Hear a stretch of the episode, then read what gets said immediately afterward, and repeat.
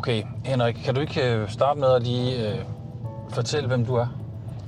Jo, jeg hedder Henrik Gudmundsson. Jeg arbejder i den grønne tænketank Concito med transport og byudvikling, og hvordan vi kan omstille især transporten til en klimaneutral fremtid.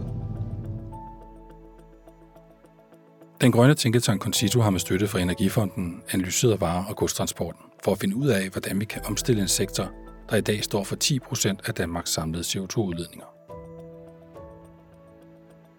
Velkommen til det første afsnit i Grønt Lys, en podcast, der skal gøre dig klogere på, hvordan gods- og varetransporten nemmest og hurtigst kommer igennem den grønne omstilling. I dette afsnit interviewer jeg chefkonsulent i Concito, Henrik Gudmundsen, der i to rapporter har analyseret sektoren. Velkommen til. Og Henrik, jeg hedder jo Søren Bjørn Hansen, der er, øh, klimajournalist. Og jeg har inviteret dig på en lille, lille køretur her rundt i øh, det indre København. Og det har jeg, fordi det vi skal tale om, det er jo øh, alle de mange varebiler og lastbiler, der kører rundt i byen. Du kan se lige frem her, for eksempel er der en øh, stor lastbil fra Danske Fragtmænd. Kan du lige prøve at rise op, hvad problemet med, med, med, med gods- og varetransporten er i klimasammenhæng? Ja, øh, næsten alle de lastbiler, vi ser her, kører jo på diesel. Og diesel er en af de brændstoffer, som er med til at fylde CO2 ud i vores atmosfære. Der kommer også andet end CO2 ud fra sådan en øh, diesellastbil. Der kommer også forskellige forurenende stoffer. Så både fra et klimasynspunkt og fra et bymiljøsynspunkt, så er det ikke særlig rart at have en masse af de køretøjer kørende rundt herinde. Selvom de jo selvfølgelig udfører nødvendige opgaver. Byen er afhængig af for forsyninger. Vores butikker, vores restauranter og folk, der bor her, skal selvfølgelig have varer. Men den måde, det foregår på, er udviklet på et tidspunkt, hvor man slet ikke var opmærksom på miljø og klima. Øh, og det skal vi have afviklet igen, fordi vi kan ikke have al den udledning forbundet med, med sådan en funktion som transport. Nu kan vi jo se, når vi kører rundt her, at der er virkelig mange af dem. Altså der er, øh, jeg vil sige næsten hver tredje bil på den her sådan formiddag her i København, er, er næsten en varevogn. Og der holder rigtig mange lastbiler rundt omkring. Altså hvor stor en del af, af, af den her godstransport er fossil i dag? Jamen, det er det næsten alt sammen. Det er vel, jeg vil sige, 95 procent af de køretøjer, man ser, de kører på ganske almindelig gammeldags diesel, i blandet en lille smule biobrændstof. Og øh, når vi ser på, hvor meget af udledningen, der kommer øh, fra last- og varebiler, så er det jo omkring en tredjedel faktisk. Altså, jeg tror i virkeligheden, der er en hel del flere personbiler. Øh, antallet af køretøjer herinde, øh, det er nok mere, måske 20 procent, der er bare lastbiler. Men fordi de er større og tungere, så står de for en større del af udledningen. Og derfor er de et større problem, end man lige skulle tro. Det hører vi jo meget om, øh, sådan i, i pressen og i debatten i det hele taget, fylder den her snak om elbiler til øh, private borgere øh, ret meget. Men jeg synes ikke, vi hører så meget om det her med godstransporten. Hvor stor en andel af udledningen står bare øh, godstransporten egentlig for? Jeg vil sige, det er omkring en tredjedel af al transportens udledning, der er varetransport. Det afhænger lidt af, hvad for et øh, udsnit man kigger på, øh, hvad for nogle byer, om du ser på det nationale og sådan noget. Men øh, det er der omkring, så det er faktisk en ret stor post. Og det er rigtigt, at der ikke har været nær så meget opmærksomhed om det, som der har været om personbilerne. Måske blandt andet fordi, ja, der er jo flere personbiler, og det er noget, der angår folk personligt på en anden måde end varetransport, som, som for mange mennesker i virkeligheden er noget lidt usynligt, og som man heller ikke politisk har beskæftiget sig meget med før. Og dertil kommer så også, at den tekniske udvikling ikke har været lige så langt fremme på bare lastbiler, som den har været for personbiler. Der er jo skabt et marked på personbilerne nu, så det virkelig er øh, faktisk øh, på mange måder fordelagtigt for trafikanterne at vælge sig en elbil. Der er man ikke helt endnu med godstransporten, men vi er på vej. Nu siger du, at godstransporten står for cirka en tredjedel af, af udledning fra transportsektoren. Hvor stor en andel er det så af den samlede danske udledning? Det bliver sådan omkring 10 procent til 11 procent, fordi transportsektoren står for en tredjedel af det hele. Ikke? Så det er en, en, af de, en af de større poster, kan man sige, det er vores øh, vejgodstransport. Det jo, kan jo sammenlignes med for eksempel øh, øh, luftfarten, som er meget lidt øh, øh, i, den, i den sammenhæng. Øh, i, I Danmark, indrigsflyvningen, der er det faktisk øh, nærmest en promille, altså, fordi det er så lidt. Hvis man ser globalt på flyvning, så er det sådan cirka 2,5-3 procent af alle udledningerne. Så på den måde kan man sige, at vejgodstransporten er en større sektor klimamæssigt, end, end flytrafikken er.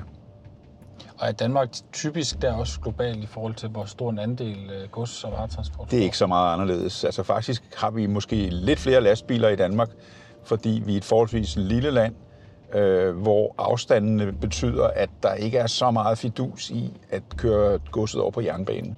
Nu talte du lige før om, at øh, der er ikke rigtig er, der er ikke rigtig sket den samme teknologiske øh, udvikling på vare- og lastbilfronten.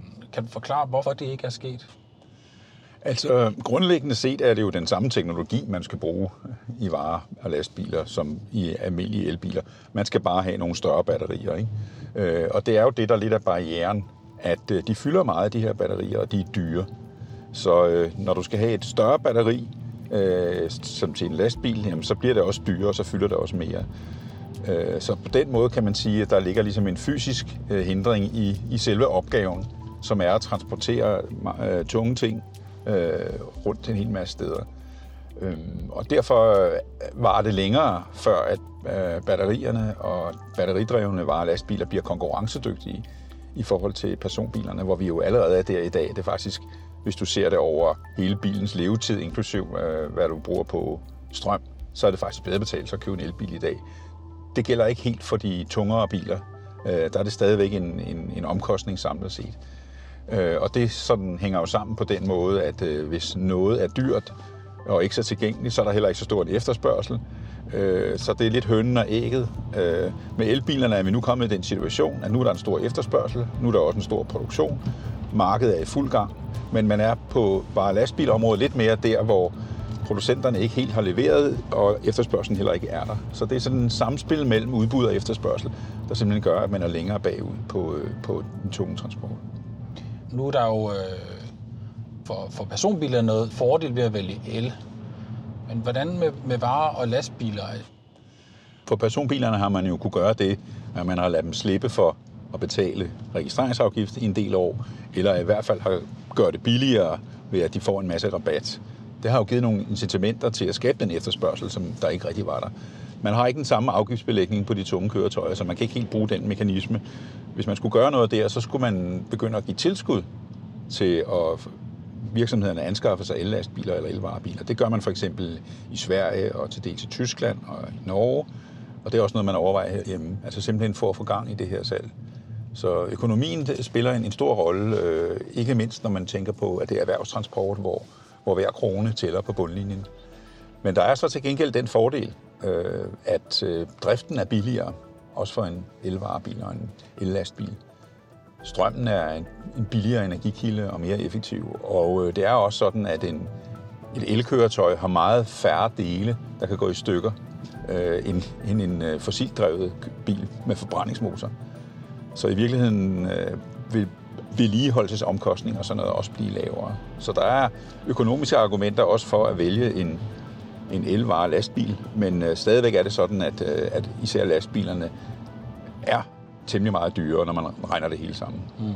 Andre fordele end den umiddelbare øh, CO2-reduktion, øh, fordi lastbilerne og varebilerne også står for en stor del af partikeludledningen, altså forureningen i byerne. Jo, helt bestemt. Rigtig mange af de initiativer, der er det hele taget taget rundt omkring i byer, for eksempel i Holland og i øh, England og Frankrig, har jo faktisk handlet om luftkvalitet og luftforurening. At man gerne vil af med dieselkøretøjerne, og meget gerne især de tunge, fordi de forurener luften i byen med partikler og kvælstofilter og andre ubehagelige ting. Fordi øh, de er så store og tunge, så bruger de også mere energi, og så derfor bidrager de også meget til den forurening. Og så er der også øh, argumenter om støj, for eksempel. Altså elkøretøjer er mere støjsvage, øh, og på andre måder er de jo kan man sige, fordel mere tilpasset et bymiljø i virkeligheden, end øh, de fossile køretøjer. Nu kører vi jo rundt herinde i det indre København, og jeg lægger mærke til, at øh, udover at der er en del øh, kan man sige, øh, budbiler og varebiler, så er der også ret meget byggeri i gang. Altså ja, det er rigtigt. Byggelogistik, som man kalder det, transport til og fra byggepladser, det er faktisk en ret stor post. Øh, det kan godt være øh, over 20 procent, øh, 25 procent måske af, af hele varelastagtige trafik er, er trafik til byggepladser i forbindelse med byggeaktivitet.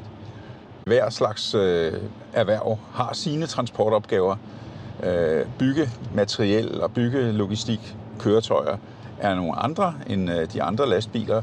Og jo mere forskelligartet behovene er, jo sværere kan man også sige, er det at levere øh, de køretøjer i en så stor skala, at de bliver billige. Ikke? Så den store diversitet og forskel, der er inden for hele øh, godstransportområdet, gør, at øh, det er lidt sværere at dække markedet. Der er også nogle typer af køretøjer, som, som man forudser bliver meget sværere at elektrificere. Øh, specialkøretøjer, øh, hvor der er brug for en meget koncentreret energi. Men øh, hvis man ser til Kina, øh, og det kan man jo altid få meget ud af, så har de faktisk øh, også kæmpe store dumper i minerne, der kører på el og sådan noget. Så, så på et tidspunkt vil det kunne lade sig gøre, formentlig for alle typer af køretøjer.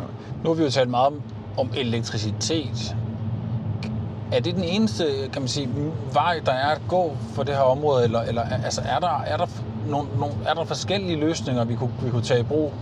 Når vi snakker om byens transport, så vil jeg sige, så er det elektrificering, der er vejen frem. Fordi afstandene er relativt korte i byområder. Og det er jo ellers en af, kan man sige, svaghederne ved batterikøretøjer, det er, at de skal lades op en gang imellem. Øh, men øh, når afstandene ikke er så lange, så er det behov ikke lige så presserende.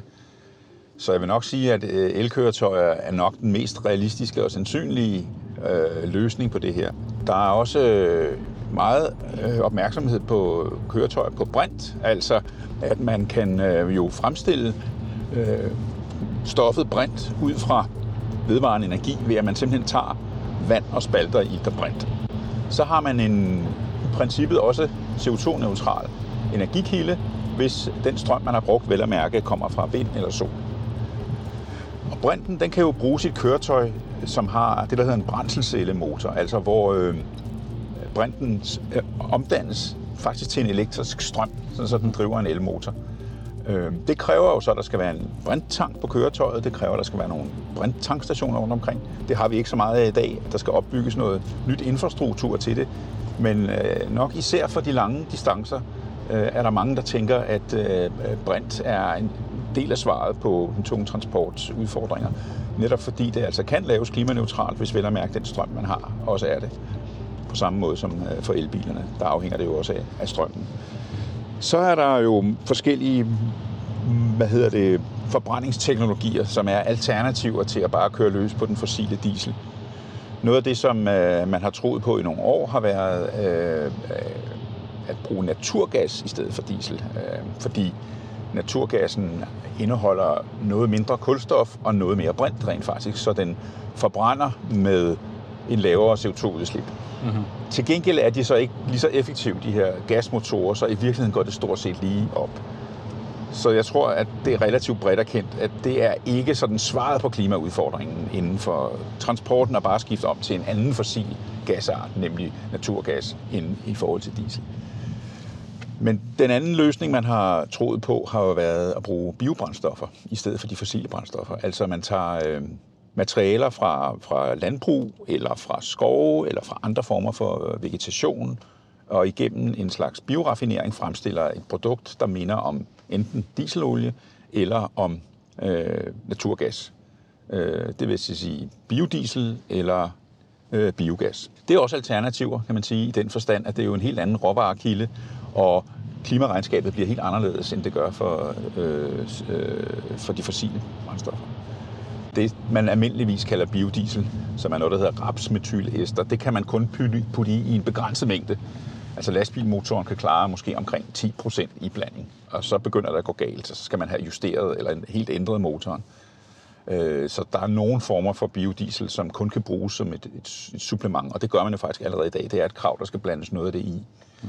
Men så er der også andre former for øh, biodiesel, kan man sige, altså det, der hedder HVO, øh, som er noget brintbehandlet øh, bioolie, som faktisk kan puttes i 100% og erstatte den fossile diesel øh, direkte, uden at man behøver at gøre mere ved det. Øh, det er et alternativ, som er på vej ud på markedet, og som øh, man kan sige, øh, ud fra sådan en umiddelbar betragtning, kunne give en stor øh, reduktion i CO2-udledningen, fordi den er jo fremstillet på plantemateriale, den her HVO. Øh, og hvis øh, man fremstiller noget på plantemateriale, så er det jo i højere grad en del af det naturlige kulstofkredsløb, hvor noget bliver samlet op i planterne, så bliver det lavet til brændstof, og så bliver det brændt af, så kommer det ud i atmosfæren igen, og så bliver det samlet op i planterne igen. Altså hvis man tænker det der kredsløb som, som øh, CO2-neutralt for så vidt, jamen så, er det jo, så kan det jo være et svar.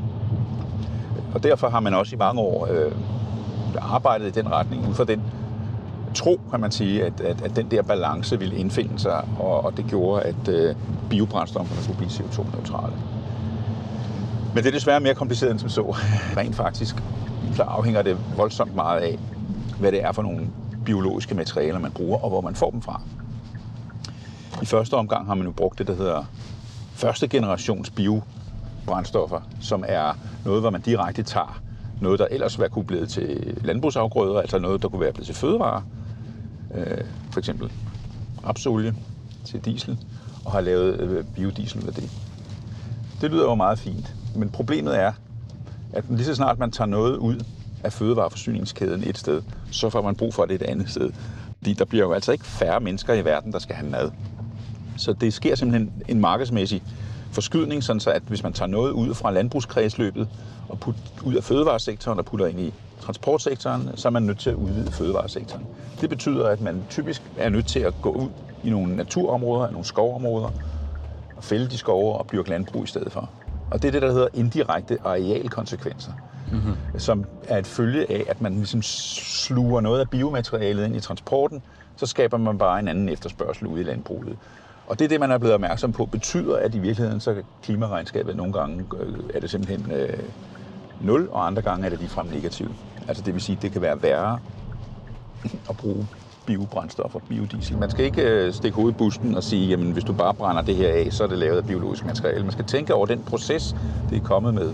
Og der er det simpelthen øh, sådan, at øh, der er ikke ret mange gratis gevinster at hente ude i biologien. Vi skal bruge de her biomaterialer enten til at lave fødevarer af, til at lave foder til husdyr, til at samle CO2 op af atmosfæren, eller til at understøtte biodiversiteten. Det gode er, hvis man kan finde nogle øh, biologiske affaldsprodukter derude, som ikke har nogen funktioner, ikke har nogen anvendelse, og så bruge dem til at fremstille brændstoffer af, så kan man faktisk få en virkelig reel klimagevinst ud af det.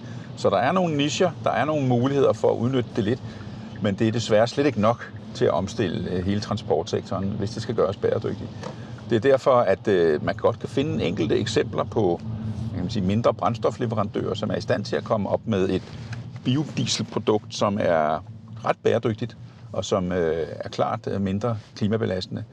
Men det vil være fordi, at man altså der har fået fat i den begrænsede ressource, som der så ikke er ret mange andre, der kan få. Altså det vil sige, det er ikke en samlet løsning, men der kan godt være enkelte eksempler på, at der er nogen, der finder en, en god ressource og bruger det der. Ikke? Så der er nogle potentialer i biologien, de er bare meget små, og det er mere og mere klart, at man ikke kan satse på det, netop fordi der bliver brug for flere fødevarer, der bliver brug for mere opsamling af CO2 ud af atmosfæren i vores skove, øh, og i det hele taget skal vi passe på de biologiske ressourcer, vi har.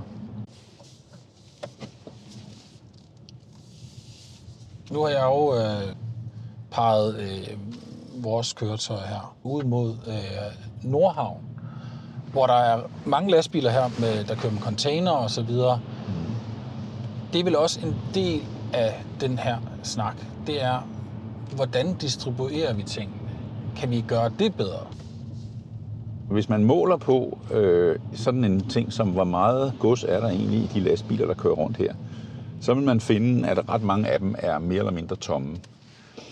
Og det er jo selvfølgelig til dels fordi, at godset skal den ene vej, og det skal ikke tilbage igen. Øh, så derfor er det jo sådan logisk nok, at man ikke kan køre fuld hele tiden. Men der er en meget stor uudnyttet kapacitet i sådan nogle containere, som den vi kigger på her, og i, i mange af de varebiler, der kører rundt. Og hvis man ligesom kunne knække nøden der og få udnyttet den kapacitet, der allerede er der i forvejen bedre, så behøvede man jo ikke nær så mange køretøjer. Man kunne spare mange kilometer og meget CO2, hvis man kunne sørge for, at øh, bilerne i højere grad var fyldt op. Og det er til gengæld en svær opgave, øh, fordi det kræver, at man ligesom har datagrundlaget for hele logistikken. Øh, det er jo et erhverv, øh, transporterhvervet, som er vældig meget splittet op på en hel masse forskellige transportører, som hver især prøver at gøre det optimale set fra deres perspektiv. Men der er ikke nogen, der har altså, hele overblikket over alle de lastbiler, der kører rundt. Det er jo deres øh, konkurrencefordel, hvis de er dygtige til at udnytte deres egen flåde, og dermed kan gøre transporten billigere, så kan de jo slå nogle af konkurrenterne. Øh, det er jo sådan set noget af det vigtige inden for transporterhvervet, det er, at man er bedre end konkurrenterne. Men nogle gange kunne man godt tænke, at hvis de var sådan, at de ligesom kunne handle med hinanden og sagde, jamen jeg har, jeg har 5 kubikmeter ledet i min varebil på den tur, eller jeg har 20 kubikmeter ledet på den tur, eller jeg har plads til 3 tons mere, mm-hmm. så kunne der måske være en anden transportopgave, kan sige, jamen det vil vi gerne øh, aflevere til dig, fordi vi har faktisk 3 tons for meget her, eller 20 kubikmeter for meget, så skulle vi til at øh, hive en ny bil ind til det. Så det ville være fantastisk, hvis man kunne forbedre den der logistik, der er. Øh, og det kan man jo i princippet godt gøre, hvis man kunne dele informationerne, øh, og hvis man kunne øh, gøre det til en konkurrenceparameter, at, øh, at bilerne var udnyttet øh, maksimalt, også på tværs af de forskellige transportkæder. Men noget af det har også at gøre med, at det er forskellige opgaver. Altså man kan jo ikke putte frosne fisk øh, sammen med møbler til IKEA, for eksempel. Ikke? Så der er jo nogle transportopgaver, man jo selvfølgelig ikke kan blande sammen. Nogle ting skal langt i nogle samlede øh, batches, og nogle ting er små distribution. Det er også forskellige opgaver, så man kan ikke blande det hele sammen. Men, mm. men, øh, men meget af det, man ser, det er sådan set øh, en slags indbygget ineffektivitet i, i hele vores øh, forsyningssystem. Jeg, tænker, jeg fornemmer på det, det, du fortæller, at der, der måske er lidt at hente, men at det bliver besværligt, og derfor nok ikke er den forkromede løsning. Nej, så det, er en, det vil være en vigtig del af løsningen. Altså også for eksempel, øh, hvis man øh, forestiller sig netop, at der skal bruges flere af de her dyre ellastbiler, så bliver det jo endnu mere vigtigt, at de bliver udnyttet godt, kan man sige. Ikke? Fordi så har man bedre mulighed for at få investeringen hjem. Så i nogle tilfælde kan det være en god understøttende faktor, hvis man bliver bedre til at konsolidere og samle godset øh, og på, på færre køretøjer, så kan man også få en bedre økonomi i det. Men det er nok øh, mere et økonomisk øh, perspektiv, end det egentlig er klimaperspektiv, øh, som, som vil drive den udvikling. Fordi, øh, fordi øh, det store, store træk, det skal komme fra, at man kommer til at køre på noget andet brændstof, end, end det diesel, der er i dag. Men øh, effektivitetsgevinster er også godt. Altså, det er det samme inden for certificering i det hele taget. Øh, det er godt at spare på strømmen, selvom vi har mange vindmøller. Vi har brug for flere vindmøller, så jo mere man kan spare på strømmen, jo færre behøver vi at bygge. Nu er vi næsten ude ved containerhavnen her. Alle de varer, som bevæger sig rundt inde i byen, de kommer jo udefra. De, de bliver jo transporteret til byen. Når de så kommer til byen, så bliver de jo så fordelt rundt i byen på forskellige måder, enten i lastbiler eller varebiler. Kunne man ikke også forestille sig, at man kunne ændre på den del, sådan at, at man måske øh, gjorde den del smartere ved at sige, at, øh, at man laver nogle distributionscenter eller noget andet, hvor derfra så kunne det så varerne blive fragtet rundt via elcykler eller, eller andre lettere køretøjer. Altså det er jo sådan, øh, at øh, de enkelte logistik- og transportvirksomheder, de har lidt deres egen struktur med nogle lager, hvor der måske kommer nogle store, tunge lastbiler til, med alle mulige forskellige delprodukter, og så bliver de lavet om til en bil, der kører rundt i det her pågældende byområde. Øh, hvis man nu gjorde det på tværs af transportørerne, øh, så kunne man jo få fyldt bilerne bedre op, og så kunne man samtidig øh, lade om til nogle elkøretøjer, og du siger også cykler. For nogle transportopgaver er det, er det helt klart en fidus. Altså en masse små pakker, det kan sagtens være noget, man distribuerer ind i det tætte byområde med en elcykel, i stedet for at man skal køre ind med en, en stor varebil eller en lastbil. Men der er også en hel del transportopgaver, som altså ikke så godt kan løses på en cykel. Der er meget, for eksempel byggelogistikken, vi snakkede om før, der er det meget lidt af det, øh, og der er en del af leverancerne til de store supermarkeder, for eksempel, øh, som er en, en kæmpestor øh, sending, der kommer, øh, hvor man skulle have rigtig mange cykler øh, for at gøre det samme. Øh, og så bliver økonomien vældig meget dårligere. Men det er rigtigt, at netop i byen, hvor der er rigtig mange, øh, kan man sige, varemodtagere, der ligger tæt op ad hinanden, øh, og hvor man sådan set vil kunne betjene mange flere kunder på et kortere område, øh, ville være smart, øh, og man kunne øh, samle godset noget mere, og så samtidig kunne få det over på nogle grønne transportformer. Det er der er eksempler på, både i Sverige og i, øh, Norge og i Holland og mange andre steder, at man har lavet sådan nogle city-logistik-løsninger, hvor man altså omlader godset til nogle hvad kan man sige, mere bymiljøvenlige køretøjer og samler fra forskellige forsyningskæder ind i de samme køretøjer. Det, det, er, det kan være en, del af løsningen. Øh, man skal bare tænke på, at det typisk bliver dyrere på den måde, fordi der kommer en ekstra omladning ind i forsyningskæden. Og er der noget, som øh, transportvirksomheder ikke kan lide, så er det ekstra omkostninger, som de ikke umiddelbart selv kan se en fordel ved. Altså det kunne godt være en fordel for byen, kan man sige, byens miljø og også for klimaet, men for øh, en rationel måde at organisere transportopgaven på, der, kan det, der vil det være et irriterende led, hvis man bliver tvunget til at skulle lade om et, et bestemt sted. Hver øh, logistikfirma har deres egen gennemtænkte forsyningsstruktur. Øh, de ved lige præcis, hvor deres lager helst skal ligge i forhold til, hvor deres kunder er henne. Hvis de nu skulle til at køre en længere omvej for at forlade det om et andet sted, jamen så vil de få en dyrere øh, produktion, og det vil for, for dem opleves som om, så står de også dårligere i konkurrencen i forhold til, at de har et optimalt system nu. Nu har vi jo efterhånden været omkring det meste af den her sektor, de forskellige, kan man sige, udfordringer, der er. Nu bliver jeg jo selvfølgelig nødt til at spørge dig, Henrik, hvad, hvad gør vi så? Altså, hvad, hvad, hvad, hvis vi skulle gøre noget ved det hurtigt, hvilket vi jo bliver nødt til, fordi vi har sat nogle ret ambitiøse mål for reduktion af CO2 i Danmark, hvad er det så, øh, hvad er det så du vil anbefale? Altså, hvad er det, vi, vi skal stille op? Jamen altså, vi er nok nødt til at gøre flere ting på én gang. Så vi skal både stille nogle krav, simpelthen, det er jo det, myndighederne kan, øh, at lige så snart der er grønne køretøjer at få på markedet, som kan løse transportopgaverne, øh, så skal man bruge dem. Altså det vil sige, øh, sådan noget som øh, udledningerne fra lastbilerne, jamen altså, der skal være krav til, at det skal være lavere og lavere øh, år for år. Og det er jo sådan noget, som EU lægger rammerne for. Øh, men øh, i Danmark kan man også hjælpe den udvikling på vej. Øh, for eksempel ved, at øh, man efterspørger varer, der er leveret på den måde. Altså hvis nu for eksempel hele den offentlige sektor sagde, jamen alle de varer, vi får leveret til vores øh, skoler og vores sundhedsvæsen, de skal transporteres på de grønneste varer og lastbiler. Ellers får transportfirmaet øh, ikke opgaven, hvis ikke de kan det. Det kunne være med til at sætte øh, gang i udviklingen. Også hvis alle vi andre gjorde det samme. Altså hvis det var nemt, når man sad og bestilte derhjemme ved computeren, bestiller en pakke, hvordan vil du have den leveret? Jamen jeg vil gerne have den leveret med et øh, elkøretøj eller et køretøj, der ikke udleder noget. Så er jeg med på at betale en lille smule mere for det, men så er jeg i hvert fald også med til at løse problemet. Hvis det var nemt, øh, så ville man også kunne skabe en øh, efterspørgsel efter det. Så der skal både lægges pres på, at der bliver produceret og markedsført flere grønne køretøjer, og så skal der stilles øh, krav til, at øh, de bliver brugt, at det bliver en del af en naturlig del af varebestillingen, at, øh, at der er en grøn løsning, der er et grønt alternativ, som, som øh, man kan vælge øh, at få.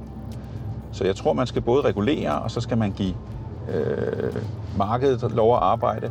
Og så tror jeg også, man kommer til at skulle støtte udviklingen med nogle offentlige tilskud en periode. For eksempel til, at øh, virksomhederne køber nogle af de her ellastbiler, i, i, så længe de stadigvæk er så relativt dyre. Lidt ligesom man som har givet de der rabatter til personbilerne på el, øh, hvor man ligesom har kunnet sætte registreringsafgiften ned. Sådan en har man jo altså ikke på øh, varer og lastbiler, øh, i hvert fald ikke på de tunge lastbiler. Øh, og så kan man så til gengæld give noget støtte til, til det øh, virksomheder, som, som gerne vil prøve det af og, og tage forskud på fremtiden på den måde. Nu startede vi jo med øh, at, at tale lidt om, at, øh, at det her område måske er flået en lille smule under radar.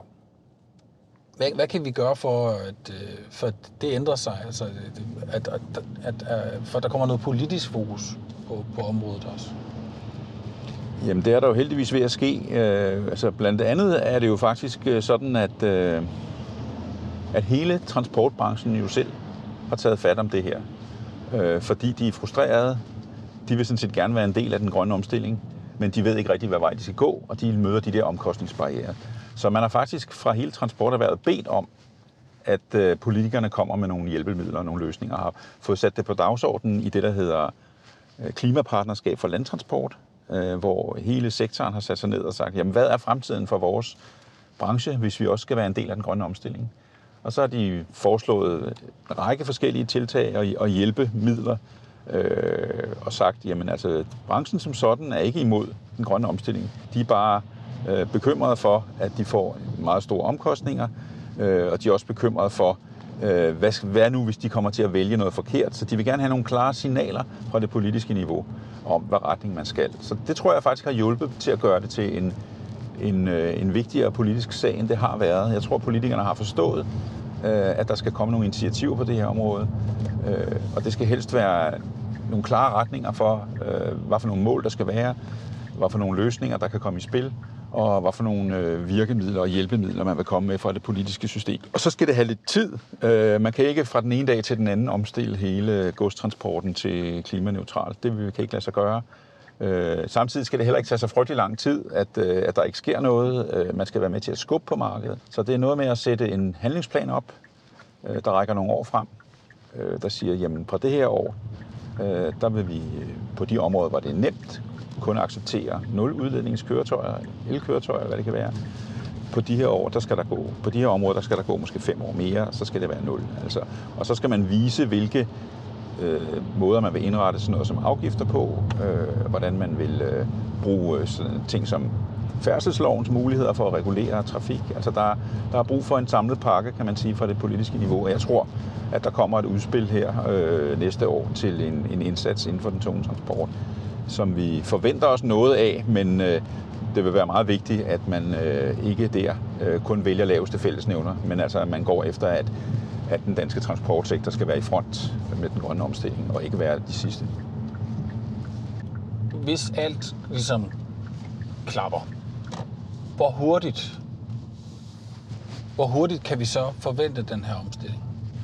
Jamen altså, se bare på, hvor hurtigt det går med elbilerne lige nu. Altså, det, er jo, det har jo vendt, sådan så at en stor del af bilsalget nu, det er jo elbiler. Øh, de biler, der bliver kåret til årets bil og sådan noget, det er også elbiler, og de stjernemodeller, som producenterne lancerer på markedet og på udstillinger og sådan noget, det er også nogle elbiler, hvor for nogle få år siden, der var det sådan noget, der stod om bagved. Øh, så pludselig kan det gå hurtigt, hvis man får skubbet på, på de her øh, håndtag på én gang. Altså både kravene, øh, markedstrækket og incitamenterne, så tror jeg i virkeligheden, at vi kan være nået ret langt med en grøn omstilling af godstransport og varetransport i 2030. Vi kan ikke være i mål på det tidspunkt, fordi øh, vi skal have skiftet mange køretøjer ud og etableret noget ny infrastruktur. Man kan ikke forestille sig, tror jeg, en helt øh, klimaneutral godstransportsektor allerede i 2030, men man vil være kommet måske halvdelen af vejen på det tidspunkt. Det er sådan noget, jeg håber på. Henrik, nu har jeg jo parkeret øh, bilen, og vi, jeg vil egentlig bare sige tak for en utrolig øh, oplysende samtale. Jamen, velbekomme.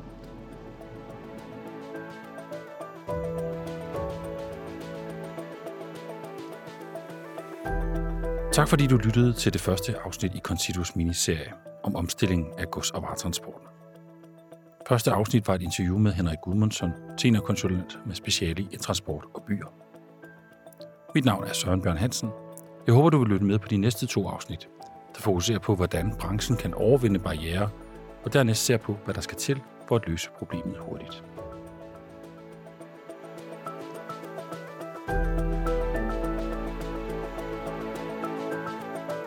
Podcasten Grønt Lys er produceret af klimajournalisterne for den grønne tænketank Concito med støtte fra Energifonden. Tak fordi du lyttede med.